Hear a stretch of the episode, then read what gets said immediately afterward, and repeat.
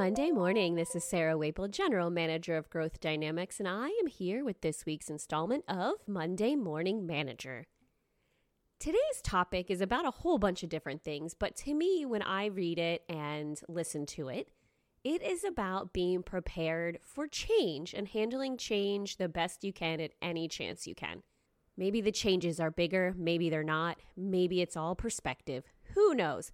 But perspective is always key. So, without further ado, here we go with this week's installment of Monday Morning Manager. Symptoms. No one told Melanie that she would be making calls on her own just two weeks after she started working at Quality Stuff Inc. When she first began, her new manager said she would do ride alongs for at least a month and then be slowly let off the leash to contact customers by herself. That plan went out the window this morning when Melanie found out her mentor had called in sick and she was expected to keep an appointment and fly solo with a very important customer.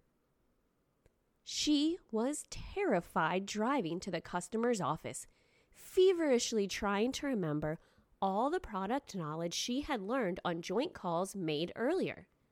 Melanie took a deep breath and finally mustered up the courage to get out of her car and walk in, totally expecting to embarrass herself and possibly blowing up a critical account.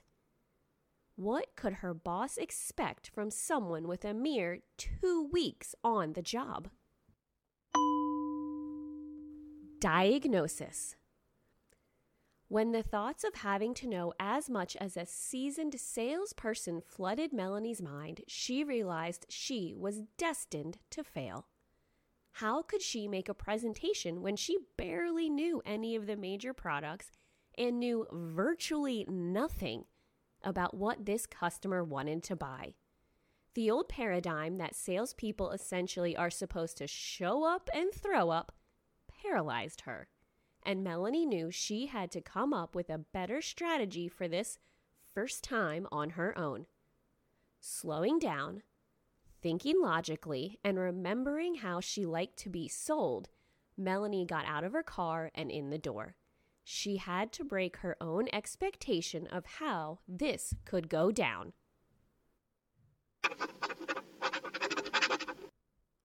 Prescription. Melanie and all the other new salespeople out there can benefit from letting go of the belief that telling makes good selling. If you don't have the confidence about what to tell a prospect, there is only one other tactic to employ dive headfirst into question driven selling mode. Start off with a question that is so basic and so safe that many salespeople won't employ it. Why am I here? Melanie was filling in for someone and needed help. By asking the prospect slash customer that single question, she could get the conversation started and not display her inexperience by trying to dance her way through the call. And when Melanie got her answer, she was all set to ask the next obvious question Why is that important to you, and how can I help you with that situation? Melanie let her inexperience work for her, and she learned a valuable lesson for her immediate and long term success. Critical thinking. When have you employed the same process of a call that Melanie had used on this call? What is your most successful story about doing this exact thing? The drill. The drill has two quotes. First, a fool is made more of a fool when their mouth is more open than their mind. Second, most of the successful people I've known are the ones who do more listening than talking. And now the drill. Of course, please update us on how things went last week. What are your three best outcomes? Did you accomplish your goals? And this week, what are your three targeted goals, and what growth dynamics tactics are you going to use to accomplish them? As always, myself and Charlie are here for coaching and sales needs. Please do not hesitate to reach out. Now, go out there and make this week the best one yet.